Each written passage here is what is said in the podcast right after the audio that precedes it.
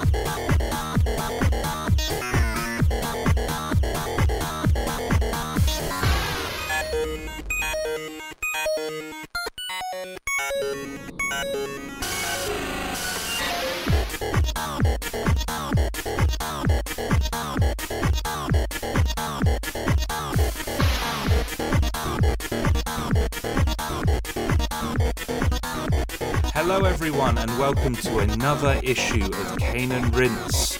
We will be covering Super Hexagon in this Volume 6, issue 281. But before we get on to that, play along with us.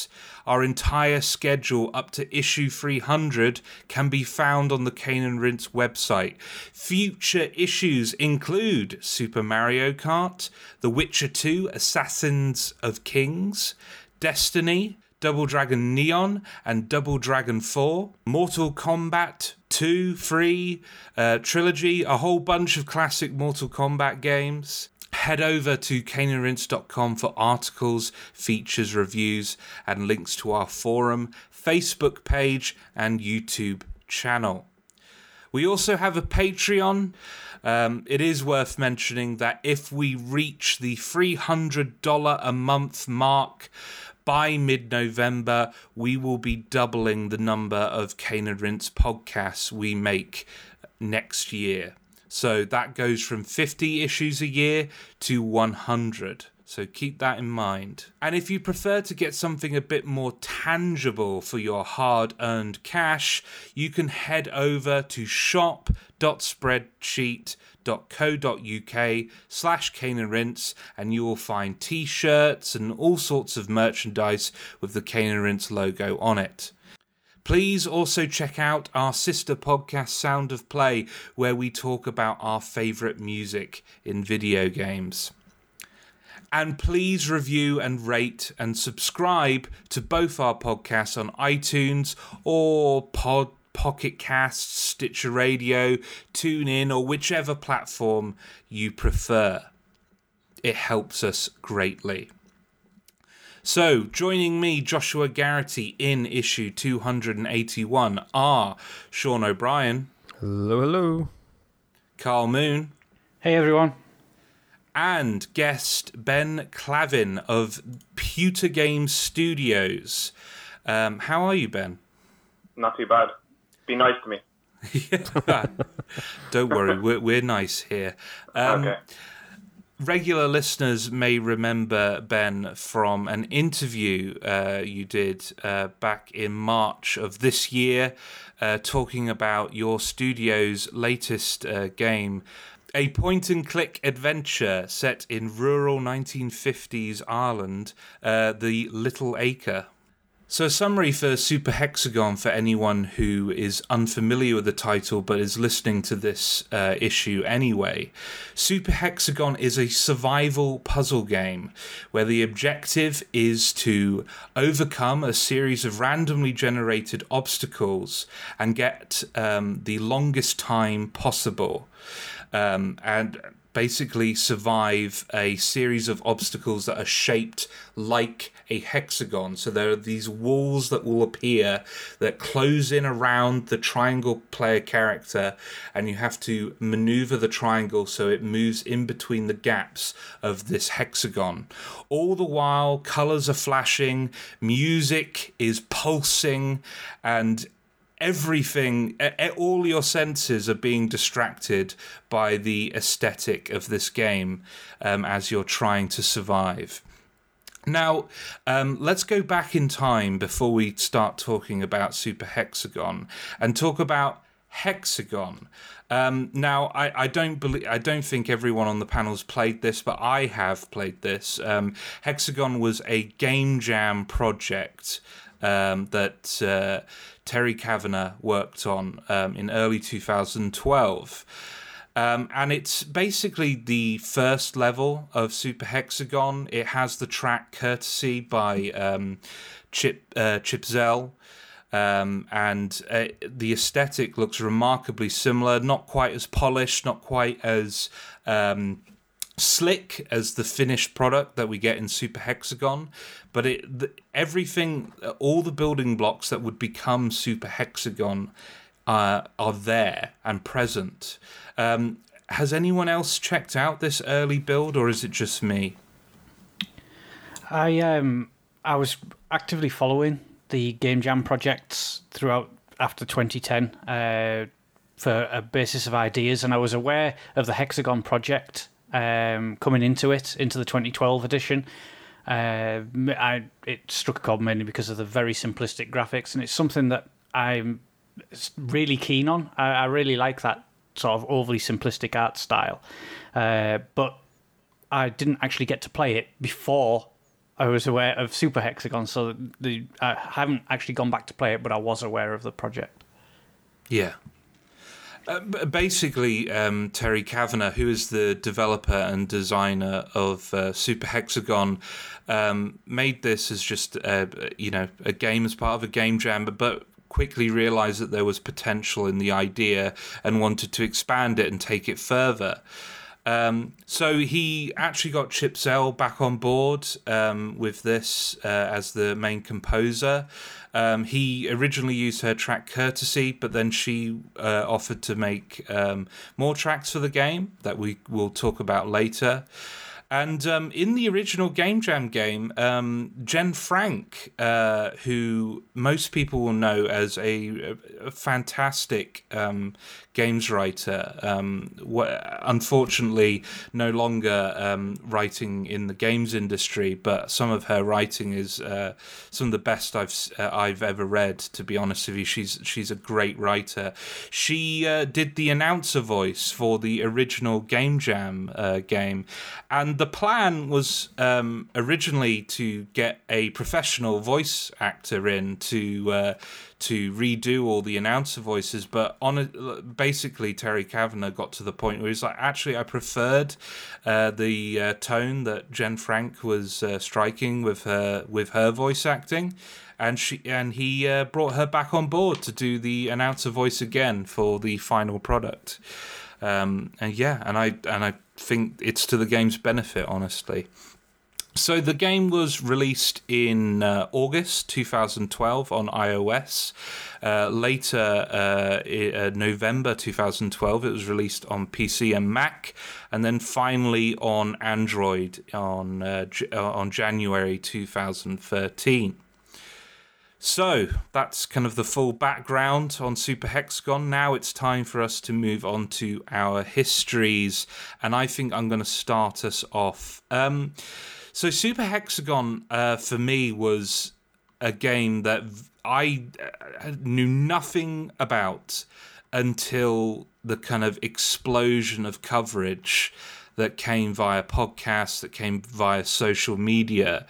Um, and I remember the conversation around it being a bit odd, and and I, I, I think be, I at the beginning of this uh, uh, at the beginning of this issue really struggled, and Sean will have several outtakes of me trying to um, uh, explain what Super Hexagon is, and I think that came that difficulty in trying to define what Super Hexagon is came across in podcasts and stuff because I people were talking about like a survival, you know, uh, how how long can you last kind of puzzle game, and I had a vague idea, but not really like not what Super Hexagon actually is. I didn't really have an accurate picture of what it was and why people thought it was so difficult and so um, so hard. Then I finally tried it out. Um, on uh, on iOS, and and initially I hated it, and I think this is going to be a narrative that um, continues for uh, for you know for the panel and definitely for some of the uh, the listener correspondence. Um, I, I just didn't like it at all and, and bounced off it in, entirely. It took me a long time to go back to it, and eventually I found I, I kind of got it and, and found some enjoyment um, from Super Hexagon, which we will go into in a bit. Um, so next, I would like to hear from Sean. Um, yeah, similar to you, I hadn't heard about this game at all until uh, I started hearing on about it through podcasts, and I had seen um, uh, his previous game. Well, actually, I don't know if it was his most previous game before this, but um, I don't know how you pronounce it. Is this VVVVV uh, or VV? I don't know. um, but I, I had uh, I had seen that before, and that one uh, caught my eye uh, back in the day. But I was um, mostly a console player, so I think that was only on at the time. I think only on PC and maybe uh, iOS. I don't know. You guys might know more than me, but um, but so I had been aware of, of Terry Cavanagh, but not, never played anything of his until until this game, and I think I played it. Um, you know, it came up for the podcast, and uh, I was asked to be on it, so I, I bought the game and, and gave it a shot. And like you, at first, I was like, I don't know about this um, because this, this kind of style does appeal to my interest. You know, it kind of reminds me of like a Jeff Minter uh, yeah. kind of deal. Um, a lot of flashy lights and and psychedelic uh, imagery. Um, but the the brief encounter I had at first, which I imagine almost everyone does, you know, your first your first playthrough is maybe about two seconds long. Um, it did kind of throw me off a little bit, but I don't think I was as turned off as you were, Josh. So I, I, I kind of kept going at it, and I still haven't completed the what is it, hexagonist, the, the hardest difficulty um, which is only 30 seconds. I still can't make it 30 seconds on that difficulty, but uh, but I've completed the other two and none of the hyper modes because that is for superhumans. Um, so w- while you've reminded me, um, the usual rules, uh, rules, have been lifted for Super Hexagon. Um, while it would be great to have a full panel of people who've completed the game, both on all the normal difficulties and all the hyper difficulties, I think that's a bit of an ask, especially seeing as, um, as I'll reveal later, uh, only 19 of the 50,000 owners of this game have actually seen the true ending of Super Hexagon. So, yeah, th- this isn't a game that we've managed to cane and rinse in the traditional sense, but uh, it's near impossible. So, I think you could forgive us uh, for not doing that. Um, Karl. Yes, so as I mentioned earlier, I was aware of the Hexagon project, but I'd never played it. Uh, when Super Hexagon came out, it was garnering a lot of interest on social media, on podcasts, etc. And um, given the that mobile gaming is relatively cheap and something that I'm very fond of, I, I play a lot of mobile games. I jumped in. I picked it up on on my iPhone at the time. Uh, I believe it was actually the last iPhone game I bought before I moved over to Android, uh, and sort of had the same sort of experience of oh this is a bit tough this is a bit strange and sort of getting used to the, the touch controls to simply move only left or right um, the short life cycle is sort of what continued to draw me in. Uh, I refuse to be bettered by any game where I die in three seconds. So I wanted to prove myself. And um, visually and audibly it was a, it was a game that I was really wanted to play. Um, Josh, you've already mentioned that Super Hexagon does bear a striking resemblance to Hexagon, a game I already found, you know, visually appealing to my interests. And, and Sean's mentioned the Jeff Minter comparison um, of the game looking somewhat like an acid trip. So, uh, yeah, it, it, was a game that I, I, felt I had to have. I picked it up on iOS at release. Uh, my my history with it actually stretches across to uh, the PC uh, release as well, where I, I both bought it and then got it as a result of a humble bundle, and then because I'd moved to Android, I actually picked up the Android copy as well. So um, I've I've got the sweep of of releases. But yeah, iOS at release was my very first introduction to it. Ben. Uh, yeah, my history was I did a master's in game design in Dublin, Ireland. So then one of the days, the kind of the topic came up of Irish-made video games, you know, and which ones were there, and were there any kind of I mean, there's been plenty of AAA studios kind of working out of Ireland and making games here technically, although there's a lot of call centers and things like that. So then, really, uh, somebody mentioned finally Super Hexagon was you know made by an Irishman, and that's when it just kind of got you know everyone in class sort of picked it up and started playing it. And I was, I guess, I'm probably one of the freaks who loved it straight away.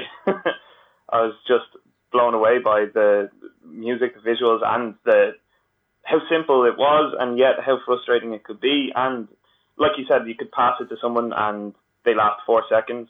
I, I just I love that as a game design uh, kind of idea. And then it just became something that we'd play, you know, a couple of people sitting around having drinks or whatever, and you know, bets placed and who could last the longest, and it just became quite a kind of a party game for us. And I got so obsessed with trying to finish it for the first year, I'd say, of owning it. I finished everything up until the sixth level, and I had something heartbreaking like 58 seconds on it as Oh. opposed to the 60 Oh, needed. God. And I, I, I stuck on that for I actually gave up then and for a year, and then came back and in like the second go finished it.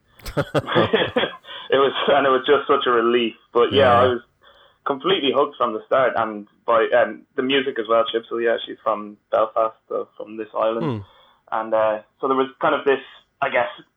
Not only did we have this sort of like in, influence in the AAA industry, but for once we had like a cool indie game, you know, Hmm. that Yeah. uh, we didn't don't really have too much of over here. So that was kind of our beacon of cool indie gaming. Okay, so um, I want to get started by talking about the overall um, aesthetic of the game, but to act as kind of a launching off point, um, I'd like to read this email from Matt. Um, you can email us at uh, podcast at caneandrinse.com. So Matt says, the definition of insanity is playing Super Hexagon for four years and never getting any good at it. But still, I'll occasionally throw myself against the wall and attempt to will my thumbs to accomplish what they've been unable to do so far, which is complete a single level of the game. Still, although I don't have any successful memories attached to this game, I don't carry any frustration either. I think it's because if I think about it, I've never really seen Super Hexagon as a challenge, but more as an experience, almost like an interactive music video, a perfect meld of minimal graphics with a highly pleasing aesthetic and chiptunes that, in the best lucky moments, seem to be reactive to your mo- movements. I can thank Super Hexagon for introducing me to chiptunes through the work of Chipzel, as well as the name Terry Cavanagh, whose works Judith, Don't Look Back, and most importantly, VVVVV, were thankfully brought to my attention and games library. Hopefully, within the next decade, I can actually complete a level of Super Hexagon. But if not, I'll be thankful for the hours of distraction it gave me during train travels. So yeah, um, that point about it being like an interactive uh, music video really um, sticks out to me um, because although you know the obstacles are uh, to a degree um, there there is some kind of you know there's authored moments in in terms of like there like you know like spelunky there are sections that are you know level uh, parts segments of the overall level that are authored much the same here although it's randomly generated there are authored se- segments that are put in front of you but it doesn't feel like that. Uh, a lot of the time, um, it doesn't feel like random generation. It feels like um, the, the obstacles are in sync with the music and, and are kind of um, creating an, an, an effect of that kind of that the thing I love, and I keep saying it on every podcast where interactivity and sound design are in sync with each other, and I love it. Um, Super Hexagon does that for me with its use of music and with its use of color and shapes and and all of that stuff. It, it it's really striking and how it, it does get you into that flow state, the the pounding mm-hmm. music and, and the, the use of color. You get to a point where you're so hyper focused that all of that stuff kind of blends together and you have that kind of weird effect of color and sound kind of combining. It's it's a really odd experience. Yeah, I think flow is definitely the word that just sums the game up, and and I think that's why it's it's suited to actually having a gang of friends sit around and try and play it as well. It's this music video feeling, and and the lack of punishment for even though it's heartbreaking to lose, you're right back in there straight again. I, like Right, I'm surprised some of the three word reviews weren't game over again, game over Yeah. again. You know, just hearing that again, again, again, again, Mhm. and the fact that the music seems to evolve. I still haven't quite figured it out how the the tracks seem to grow as long as you kind of stay alive a bit longer. But if you die, they Mhm. kind of reset back to a, a, a more kind of a chilled out. So you start hearing instruments coming in, say after the 40 second mark that you haven't heard before, which actually it sounds like a nice thing, but it almost adds to the pressure because Yeah. it just Right. you haven't been here Yeah. before. This is new. yeah. Yeah, see, I, I have to admit to uh, something here, and that I've played the majority of the time I've played Super Hexagon, I played it on mute because as much as the music is is, is fun, um, I feel like it, it added. I mean, it was, it was, I think it was successfully designed to do this, but it added pressure to me as I was playing it. So I was like, nope, I'm going to turn this off. That way I can actually get through a level without feeling uh, any e- extra pressure on there. So. Yeah, it's a game that I definitely resorted to playing on mute, and this is no sort of criticism of the music because I Right, yeah, love the music, same and anyone who's ever listened to me on Sound of Play will know that I adore chiptune music and often choose it whenever I'm on there. But whenever I was playing this game, I felt that I could originally play it better with the music on. It I entered that sort of that flow state a lot quicker.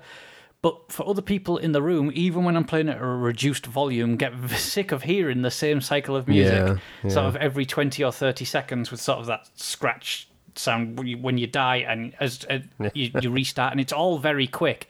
But you sort of it would get to the point where I'd look up and my girlfriend would be sort of giving me a death stare of really again. Are you kidding me? Um, and yeah, I couldn't play with the headphones in. I found that that was another distraction. Um, so I, I sort of practiced getting used to playing it on mute. Uh, and it's such a shame because the, the the music is one of my very favorite sort of points of this game, um, and it definitely adds to the experience of playing it. But you know, it's I, that is exactly how I played it, Sean. In the end, I, I played it on mute. Yeah. I, I, t- to me, that's that's really alien because um, I I feel like the music is is key. It, it's key for me to get into the mindset of uh, that that's necessary for that game. If if mm. I didn't have that kind of adrenaline pumping music, I wouldn't mm-hmm. have the. I, I feel like my reaction speed would be uh, negatively affected by its absence. Um, I don't know if you find that Ben at all. Yeah, that's exactly. Uh, it, it's there is a sort of a hypnotic movement to the music, and I think it does help playing the game. I, yeah, I, I, I- I doubt I'd be as good. I might give it a shot just to see on mute, but I feel like it's, It's very weird. part of it. Yeah, yeah. and I think it, it, I had the pleasure actually of seeing Chipsel play at this thing in um, the GDC, the Game Developers Conference, hmm, has hmm. a, a chiptunes party. It's usually called it's Pew Pew, or each year they add another pew. So the, I think this was Pew Pew Pew Pew Pew that she was playing at. But there was just this great moment in the crowd where the the Super Hexagon song started kicking in, and everyone Oh, just kind of looked at each other, just like, oh god, like years of pain of tr- flashing across their face, Yeah. or the odd person being like, yeah, I did it. But the, it's still, I think that kind of sums up just how important you know the music part is to this game. I, I do think it's also important, to, even though her contributions are quite minimal. I do think um, Jenn Frank's voice acting uh, lends the game a flavor that's really uh, potent. She's got she's got that voice that feels quite uh, you know powerful but calm. Um, She's not she's Yeah. not angry or energetic. It's just really in control and precise. And hearing her say, you know, Super Hexagon or Begin and, and these Mm-hmm. simple lines kind of add like a gravitas to the game that Mm-hmm. uh, it wouldn't have otherwise. Right, so I, I definitely think that Jenn Frank's uh, narration, if you'd like, sort of announcements, um, add that air of gravitas, that, that air of sort of being in a test environment hmm. um, with a hmm. constant, again, again, you know, improvements. Hmm.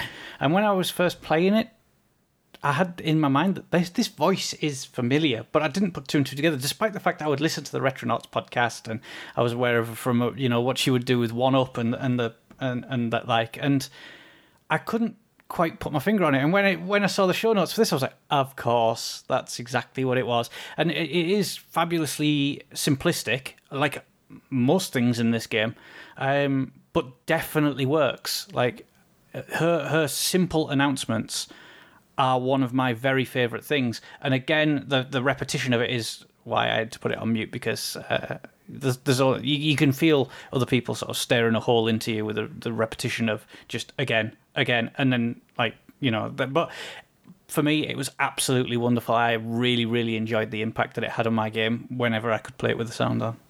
Hmm. Yeah, I appreciated that she sounded very robotic. Like it's clearly meant to be a, a like the m- game's meant to move like a machine. Like you just you know you, the second you hit go, it goes, and and you know the repetitive nature of of the game is reflected kind of in her vocal performance as well too, which I I dug, and it, and it reminded me of like almost any Housemarque game. They all kind of have similar Yeah, um, uh, female uh, announcers over it too, which I always appreciate.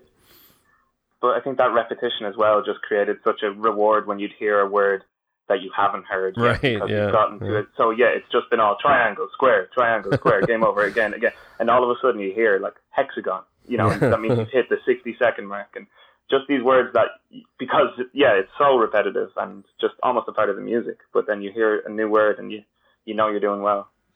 I I think that that part for me is that last point of how everything feels really connected. Her her hmm. voice acting, the the way the color and, and the shapes move and, and vibrate and, and the music, it all feels very much entangled with each other. It's not these discrete separate things. Um, and, and another thing, just going back to the music, uh, something that all the best, very, very difficult games do is when you have to start over, it doesn't start the music all the way from the beginning again, um, which is something I really appreciate. Where, um, yeah, you, the track is starting halfway through, so it keeps the momentum. It doesn't feel like, even though you are starting again, it doesn't feel psychologically that way because the music is tricking you into thinking you're still, you know, you're still on the path, you're still making your way to your goal. Um, It's I, I love it whenever it pops up, and it's uh, this is a great example of it. Um, so let's talk about the gameplay. Um, but before we give our own opinions, um, I just wanted to uh, include this forum post from Kintaris, who describes his emotional journey um, playing through the game uh, on the lead up to this podcast. And I think it kind of reflects a lot of people's emotional journey when playing Super Hexagon for the first time. So, Kintaris says. It's rubbish. A boring and frustrating exercise in futility. I can't make it past five seconds. Well, six. Okay, okay. Ten and a bit seconds that time. Felt like I got a rhythm going. I can appreciate the stark visuals and the thumping soundtrack, but I still don't quite get the fuss about a game I can only play for 11 seconds at a time. Ah, okay, 13 seconds now. Whoa, where did these massive lines come from all of a sudden? That was so unfair, rubbish. Why torture myself with this any longer? Who needs blind rage in their lives every 30 no, 15 seconds? Oh, I see. It's a spiral. I have to loop around. That felt pretty good. A lucky run, most like a lucky run most likely, but hey, 21 seconds. Thumbs are cramping. When did it get so dark outside? I'll take one more spin. I spent money on this irritating, pointless, worst game ever made. I want my money's worth. How the hell did I get 28 seconds before anyway? Good lord, it's 2 a.m. Thought I got thought I got to 33 seconds, but that was a head-pounding, neon-pulsing dream I was having before my alarm went off. I'm not playing this anymore. Although it's so easy to just pick up and play on the train to work. Maybe one more go. Damn it, I missed my stop. My eyes are twitching. but hey, 38 seconds exquisitely designed, deceptively simple, and hypnotically alluring, this might be the best game I've ever played on my phone. I hate it. 42 seconds. that that's a brilliant post. That's poetry. That is yeah. that's poetry. Thank you very much, uh, Kintaris. So yeah, um, I I kind of have a similar relationship with um, Super Hexagon. Um, I, as I said in the history section, I, I really bounced off of this game initially. Um, it, it's it is truly unforgiving, um, and I think that's fair to say. Like, there's no there's no you know lead up to it. There's no kind of tutorial or kind of mm-hmm. easing in. It's just you're straight in, and you either get it, you get you either get it, or you're uh, you know punished within seconds. Um, did uh, did anyone else find that as well? I think I found myself more so like you're not gonna beat me. You know, it was the kind of attitude. So like as like rising to the challenge, I suppose. But obviously, it took me about three years to actually overcome it.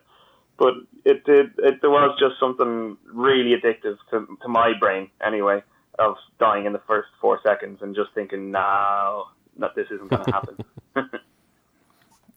I just remember the first time that I played it, um, I died immediately. Um, it was probably less than four seconds, and just laughing at thinking, "Oh, right, okay, I understand," and then catching the screen and realizing that you know the, the way that the triangle moves, it quite quick.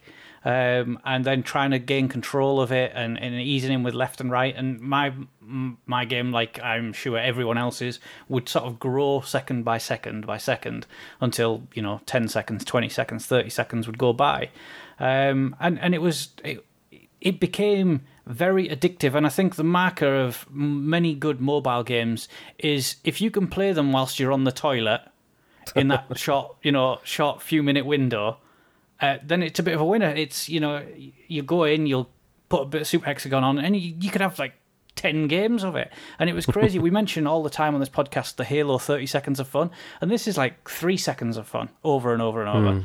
If that, I mean, that might be a bit too long. Um, yeah. But it, that, that's definitely sort of the growth that I had with this game was that um, in dying, I never found frustration. I found a lot of laughter um, because many of them you, you'd sort of uh, as Kintaris sort of mentioned with the, the spiral, and suddenly you start to see these new tricks and these new patterns approaching, and you sort of look out for them the next time, and you start, you know, Im- improving. You go, oh, here's the spiral, spin around quick, and then you got the quick left, right, left, right, left, right, and you start seeing these patterns growing, um, and and you you sort of improve without realizing that you're improving as you play it, and I I, I always really appreciated that as a as a player. Yeah, it's something that I really really appreciated about it is how it makes me appreciate time in a way because like we're talking about how like everything is um, you know your first playthrough maybe two or three seconds long and like when you get to like I think my longest playthrough was 70 seconds altogether on on the um, hexagon ist or, or whatever the second difficulty is. And like that was probably like the longest 70 seconds of my life. Like i can't yeah. imagine yeah. how how you know how how like this kind of that kind of time in any other game is just like you walking from left to right on a screen and it's just like it's nothing. And the fact that it's like 70 seconds of nonstop gameplay is is honestly kind of impressive. Like, that's something I don't usually uh, uh, appreciate in games and this game made me appreciate it more. Yeah I I the understanding this game gives you of how subjective our perception of time is was really fascinating. Mm-hmm. Um, as you say, yeah, like I, I think that's kind of what ended up being like a real. Um, as weird as it sounds like a like a pleasure trigger for me like that kind of loss of perception of how you know long you're spending playing this game. Every second feels like a minute. Every minute feels like a, a century or something like that it's just that kind of squashing and stretching of time was really weird and it did weird yeah. things to your brain and that's kind of what you know that's the thing that makes you miss the bus or miss the train right, is that kind of feeling of um, hyper focus and the loss of perception of time. It's it's really fascinating. Um, and the better you get at the game, the further you get, the you know, the more seconds you add to your best time, uh, mm-hmm. the more intense that effect becomes. Um, as you're kind of and, and like your rea- that like the way this game affects your reaction time as well. Whereas yes. before, yeah. like you'd have these um, you know these lines come towards you and you're like how on earth am i meant to have the you know the perception or speed to react to that and then like at times it felt like i was reacting to them before i even saw them you know when you're on your best runs when you're on your best runs it's like i'm just doing this on gut instinct alone um, yeah. and not even perceiving those lines it's it's and the worst thing you could do is start thinking. Yeah, absolutely. right, yeah, yeah. Usually when yes. you Yeah. And that's usually at the point that you hear the next stage of gameplay with the announcement, right. or you, you you you get curious as you're playing because, as Josh mentioned, it feels like it's lasting an age. Yeah. And then you look in the top corner and uh, it says like 23 yep. seconds, yeah. and you're like, oh my god! And you can't get that sort of direct focus to the middle of the screen again. No. And it also has that um, acute change in time uh, and re- reflexes and reaction that uh, it really highlights the brain's ability to react when without thinking. It's it's that same sort of thing where you can put your hand on the side of a hot kettle and your hand will pull away before you've even realised that that is hot right. or cold. Yeah. Because that that's the way that the brain can work, and this game sort of really dials into that. Um, it's that Tetris effect that the the more you progress, uh, it, it, the subtle change in speed is manageable, and people will be looking at it and go, "That's ridiculous." How you were sort of reacting to that, and the the way that Super Hexagon will highlight that is if you go from sort of hexagonest all the way back to hexagon, it's it's like you're so playing slow. it in slow motion. Right, yeah. it's kind of crazy, and then you sort of start failing at hexagon because it's too slow.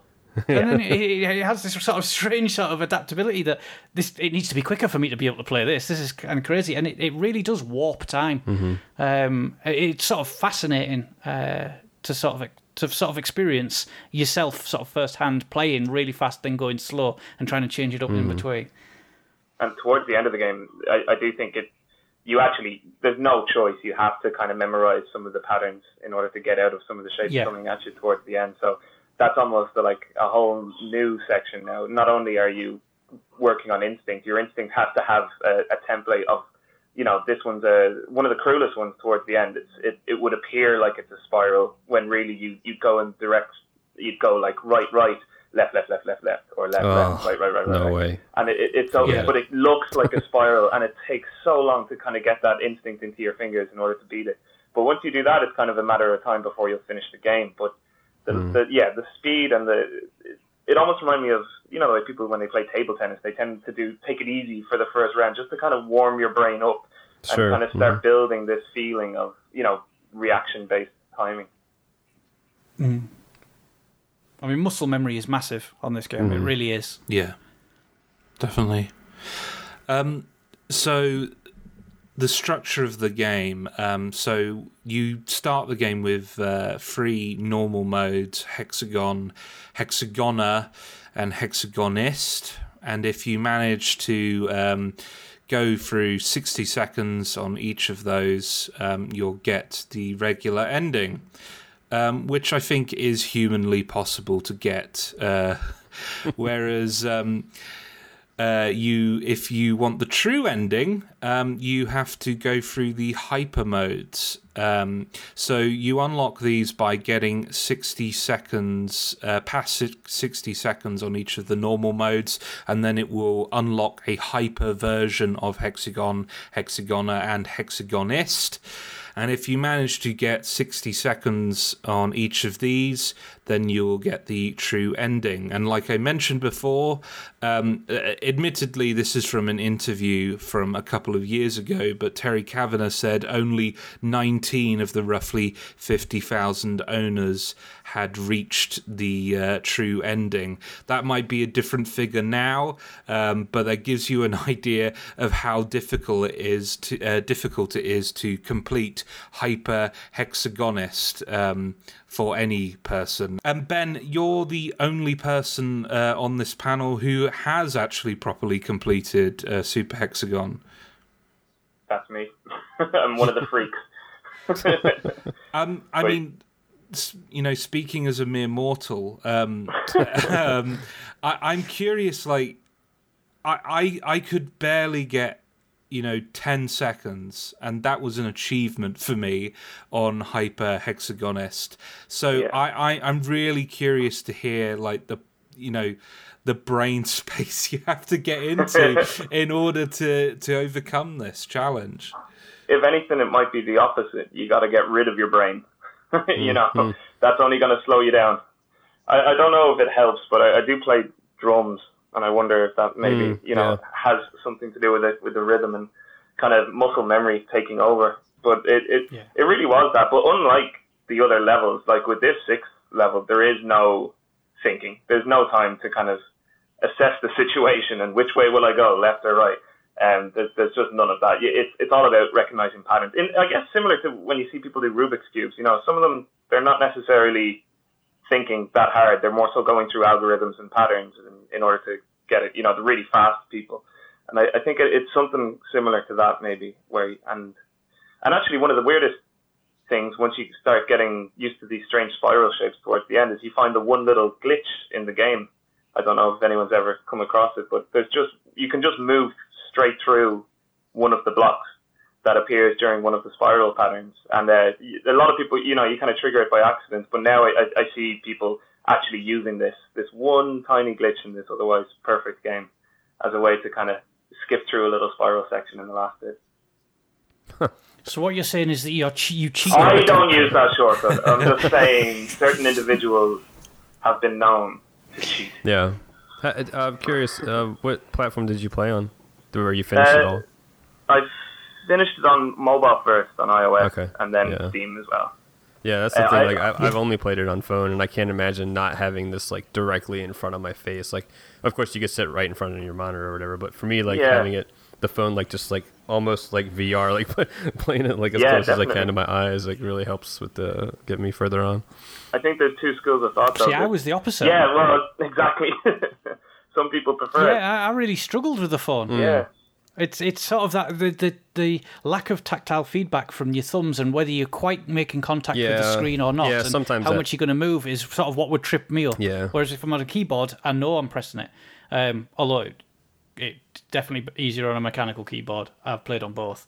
Um, and it, it, it's on a mechanical keyboard that ability to sort of quickly sort of move uh, mm-hmm. made a huge difference yeah. for me personally. In a way, this game like kind of defeats the whole issue that I have with a lot of mobile games where like even though you're, as you're saying like you might need to move your thumbs in a little further than expected because um, some of that screen is seems like a dead space. Um, like for m- most of my issue with a lot of mobile games is that your your thumbs get in the way of what you're seeing, but because all the action is really at the center of the screen, um, it kind of helps that, that, I don't have my thumbs right there. So I don't know. Like for me, it, it ended up being um, not too much of an issue, but I do see what you're saying. How uh, it, sometimes it just wasn't registering. I, had the most luck um, with this game on a Android tablet rather than a phone, hmm. um, just mm-hmm. because it was kind of the best of both worlds for me. In that I had sure, a big yeah. screen to take in all the information, but also, you know, I, I needed it to have, you know, I needed it to be in my face and have mm-hmm. that kind of mm-hmm.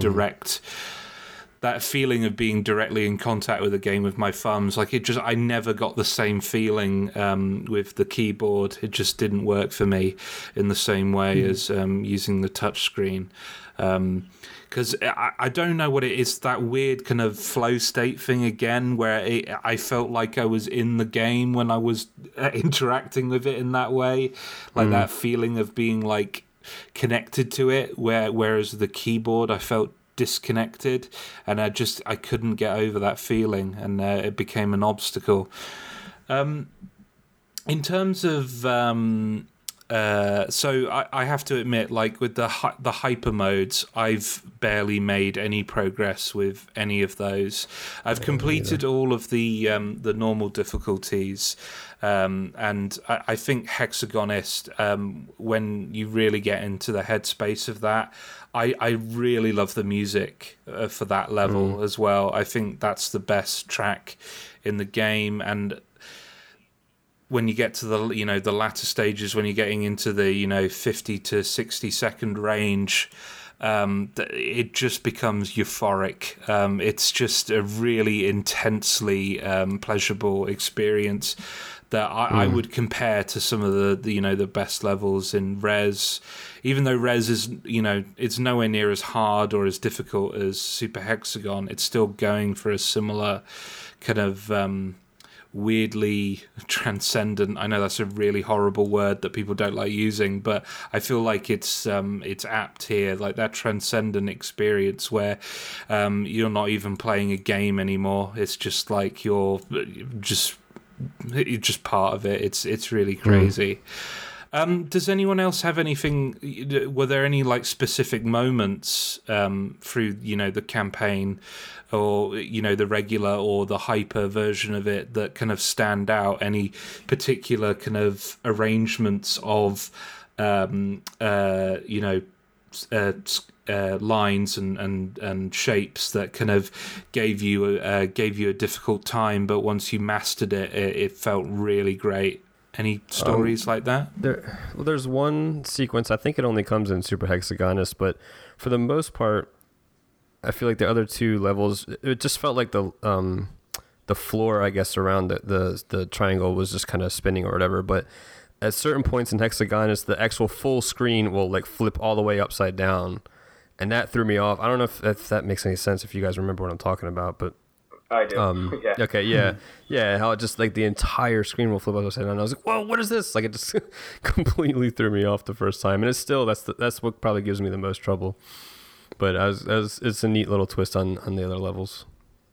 I mean, I, I was watching a playthrough. Um, it was actually Terry Cavanagh completing it on stage, mm. uh, video on yeah, YouTube, and it has that. It, I just can't believe he can just do that. um, yeah, it's kind of crazy uh, to think, but it, it's fascinating, and and you sort of see all the stuff that I personally I, I won't do because uh, as much as I enjoy the game, I don't have the inclination to do it now, and I'm also not good enough, and it would take a lot of practice to even get to that point. But you sort of see the the, the world sort of it changes to the point that um, the world seems to be moving around the character and then the character moving around the world, and it sort of has that strange flip when you're watching the video. I don't know if it's necessarily the um, the changing colors because it cycles through a range of colors and it goes sort of it looks like black and white, and it almost looks like the whole game has changed its structure for the last section. Hmm. And it completely freaked me out when I was watching him do it on stage. I was like, that is sort of incredible. And it's the kind of thing that if I was in that mode where I was playing it, I just wouldn't react. I'd be like, I don't know what's happening, and I'd just crash into sort of one of the That's oncoming exactly walls. when I um, finished um, the game the first time. That was exactly my reaction. Yeah, the, the, all the patterns on the floor stop, so there's no more right. distraction. Yeah. It's That's just crazy. a plain background, which turns out to be more of a distraction because you've spent so long working with these symbols rotating the whole time and uh, kind of coming out from the center or going back in. So yeah, I think my record at the time it was just like 62 seconds because you just you panic completely and then just crash straight in. Yeah, it, it was really strange to sort of see it because it was the first time I'd actually seen someone get to that point, and it was like I was aware that it had changed, but I was sort of second guessing myself. Did it really change? Yeah. Was that just me? Was it just the changing color? Um, but yeah, and it is absolutely the sort of one of those tricks that that will absolutely stump stump you, and obviously it, it did with yourself. And I know for a fact that if it was me, I just wouldn't have moved. Like, what's going on? Yeah. and it's a fascinating thing too, how it, that like that little, as you're saying, that was just two seconds, but it felt like as you're watching it, like you had a full moment of like thought, like what is going on here? What is this? But you really only thought that for about a couple seconds. Yeah. But just yeah, it's really it's really neat how this game does that to you. yeah, yeah.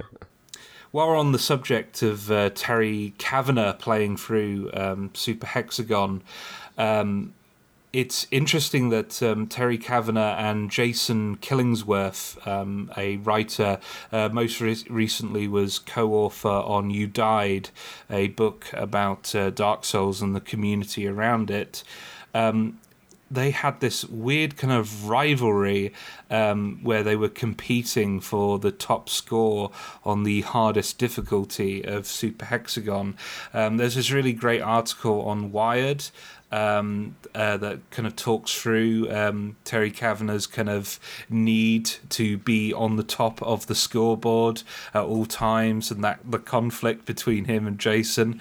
Uh, it's a really interesting read. Um, I don't think we can really uh, go into it in detail here, that whole uh, thing, but I really urge uh, people to uh, go and seek that article out if you have any interest in Super Hexagon. It's a it's a, a, a fun little story story uh, between those two.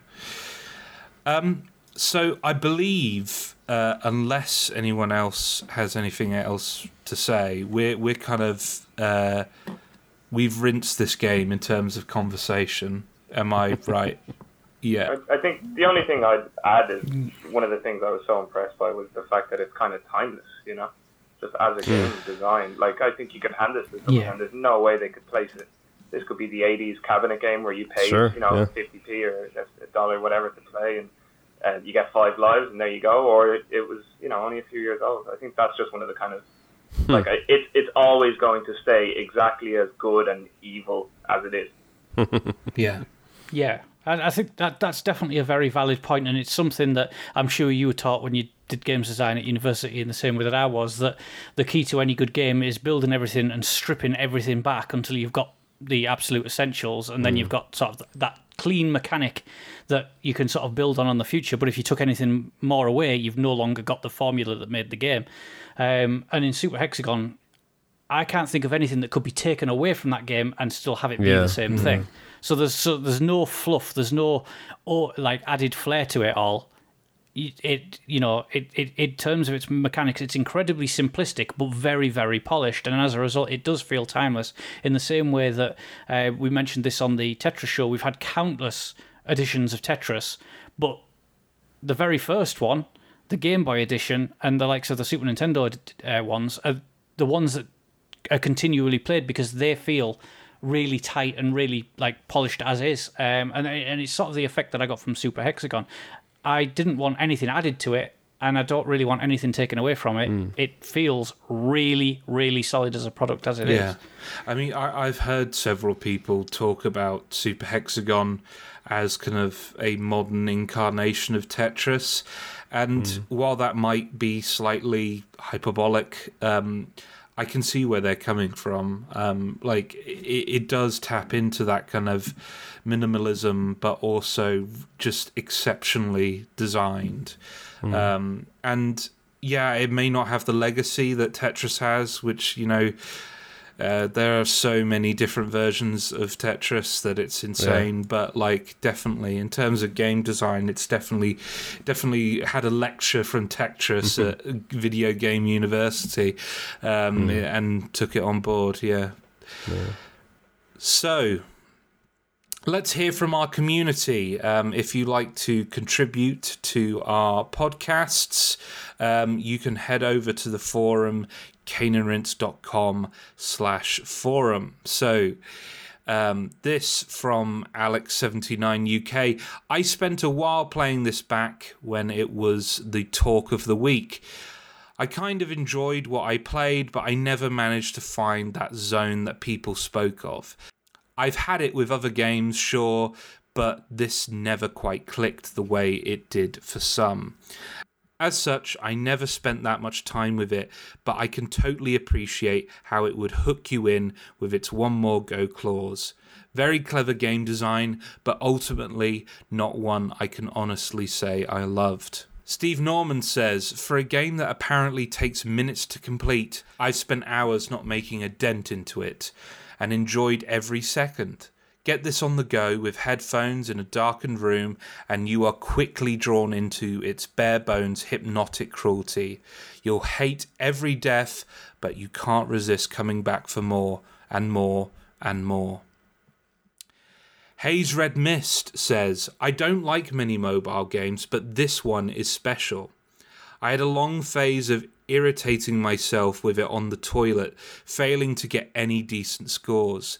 The music is brilliant and right up my street. I often restart to get the music I like the most and get the most annoyed when I spin out having not heard the full track. And Snaky Dave says, my first game of Super Hexagon probably lasted about three seconds, and in that time I was completely gripped. After my first few goes, once my heart slowed a little and the game stopped seeming like just a whirl of colour and noise, I noticed the repeating sections for each level spirally bit, 180s, back and forth, etc., if we're being technical. The sections come up randomly, like Tetris pieces, but individually, they're possible to learn by heart. Getting through a section feels like an analog combo, the sequence of taps might be the same, but there are always variations and a little course corrections. It's this wonderful mix of muscle memory and twitchy fingered adaptation. The same's true of the joins between the sections. Failure often comes from being unable to negotiate that gap, fingers paralyzed without a clear script to follow. The gradual step to mastery well, vague competence comes from learning to identify the next section ahead of time and nail the transition. None of this feels particularly like conscious decision making, though. With the high speed pulsing music and hypnotic light show, it all feels instinctual. Visceral is an overused word in games criticism, but it feels apt here I can't think of a game that can so reliably and immediately get my adrenaline pumping. I've completed all six stages of Super Hexagon, all three stages and their hyper versions. I went one further and got above a hundred seconds on all of them too. Well done. It's an incredible game and an absolute essential for mobile. Thank you to all of uh, our listeners who contributed to the forum. Now let's move on to Twitter. If you want to leave a free word review, we send out a call out on the day of recording, and you can send those over to at Cane and Rinse. Um, I'll start us off. So Steve Norman says, undiluted gaming sadomasochism. Alex79UK said, too bloody fast. Kintar says, hypnotic, hyperactive, excellent. Graham Mason says, agree with Leon. Context Leon yeah. hates Super Hexagon. David Merritt says, game over again. His Red Mist said, Terry Cavanagh rules. Jared Newman says, left, right, don't the King Rocker says, "Wait, no, ugh." Stanshall says, "Game over again." Spencer Saunders, young hip Tetris. Sasha M. Holsch, do not blink. Nicholas Cook, longest minute ever. Dai Pudi says, "Beyond the infinite." And Jacob says, 10 seconds tops. Thank you f- uh, for everyone who contributed a free word review. It just leaves us to uh, end on our summaries. Um, I will start us off. So, Super Hexagon, um, it's a game that um, I think now is a bit of a masterclass in um, simplistic design um, use of music and aesthetic. Um, I didn't always feel that way. Um, I, as I mentioned previously, I don't I don't think Super Hexagon makes a good first impression. But that flow state it induces that kind of euphoric feeling of time stretching out and being completely engulfed and losing touch with what's going on around you and then missing your train and swearing at Super Hexagon why why did you do this to me? I needed to get to work on time. It's my first day. Why are you doing this to me? Um, it's yeah it, it, it is it is a unique appeal um, and it does tap into the spirit of something like Tetris, as we mentioned before. I do highly recommend it. You have to be a, you have to be of the inc- uh, inclination to be really into your hard games that require a lot out of you. But I think if you are that kind of person, then this is one of the best of that kind of experience. Karl. Super Hexagon can be brutally difficult. Um, I have have very strong memories of the first time that I played it and lasted three seconds. Um, but unlike other things that may last three seconds the first time, it wasn't overly frustrating or embarrassing, and you just you know click on and start again. Um, and I think that that is one of the reasons why it stands out. Uh, I love games where you can just quickly go in again and again and again, and this is what that thrives upon. That's the formula that it's built on, and, and it's one of the reasons why I really, really appreciate it. And it's why I picked it up on all the formats. Um, I think of all the things I'd recommend it for, and it seems strange given I've already commented that I play it on mute. The music is the standout element of this game for me. I absolutely love the soundtrack. Uh, if I can play a game for hours upon hours upon hours without the game actually changing and hearing the same music and still love that music, then that, that is definitely doing something right by my book. And for uh, anyone who wants to go out and actually see uh, the game being completed, the Terry Cavanagh playthrough uh, is a brilliant watch and it actually gives you a run through of the music uh, that follows. And it's just absolutely sublimely beautiful. Um, so definitely check that video out as well. I'd recommend picking this up. It's a, a pound and change. Um, it often appears in bundles. It'll probably be in yet another Android Humble Bundle. Um, if if you're on Android, it's on Steam. It might be appearing there again. Uh, it, it's so cheap and so worth your time. Uh, just as Josh has already mentioned, prepare to be frustrated. Uh, but trust me, it does get easier. Sean. Um, yeah, not much more I can add other than it's it's uh, probably it's hard to say. I, my instinct is to say this is one of the games, mobile games, where I've spent the most time in, but I don't know if that's true because I feel like I've played it more than any other, or at least I've played it more times than any other uh, mobile game. But those those times might have lasted for uh, five seconds or ten seconds, so it, it just feels like I've played it for so long, but I I really don't know. Um, but I appreciate that. I think it's a it's a really uh, it really makes the game stand out, um, uh, regardless of platform. Um, but I I will say that um, we've been mostly positive on the show, and I I don't know if it's for everyone. Uh, mostly because not even just out of the difficulty, but um, I know like with uh, I don't want to. I don't mean to speak for them, but for I know for uh, Leon and James, they both get headaches uh, playing this game because the visuals um, might be a little bit too much for some people out there. It's just a little, you know, it's, it's constantly changing colors. So for weirdos like us, we can uh, ignore that and and and, uh, and and actually let that kind of uh, almost be part of what makes us embrace the flow state of, of this kind of game. But um, but it's not going to be for everybody. So I, I just put that kind of warning out there. But uh, you know, for for a dollar, it's at least worth uh, trying to see if, if it if it does bother you or not. And um, I I think it's a really awesome little arcade game that um, don't take too much of your time, even though it might feel like it will. So I, I do recommend it with a little bit of caveats. Ben.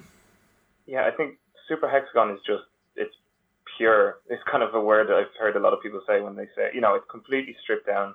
It's just it's kind of what games probably initially were. How good are you? How good are you at doing this one thing? You know, and how good can you get at it? And no story, no, you know, big voice acting, you know, like any sort of all the trimmings that we're used to. Like it, in a way, it reminds me of Portal sometimes, where they were able to do so much.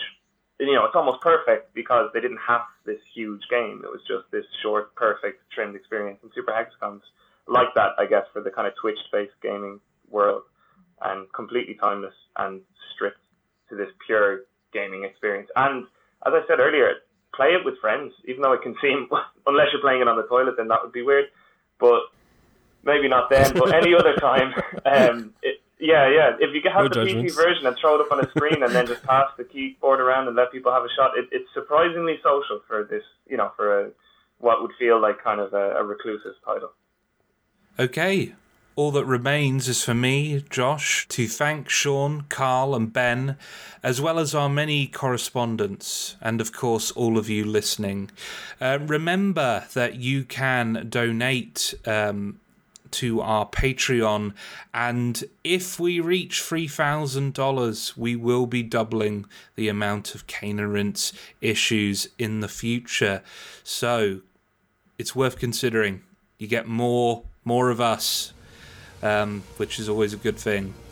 So next time in issue 282, we cover a game filled with magic, color, and joy, and swearing at your friends. It's Super Mario Kart.